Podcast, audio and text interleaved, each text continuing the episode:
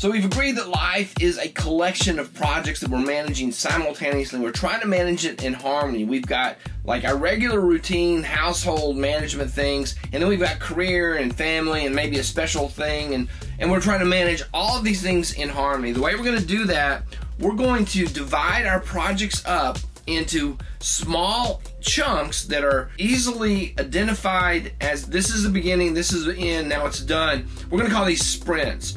In the agile project management system, the sprint is the small chunk of something that when all the small chunks are done, then the project is done. So, uh, ongoing projects for household management, maybe grocery shopping is a sprint, and we're gonna we're gonna put that on our list of sprints. And then in our uh, you know our longer term, maybe getting some sort of a credential. This training course is a sprint. I got to finish this training course. I'm gonna break that up into smaller things as we go.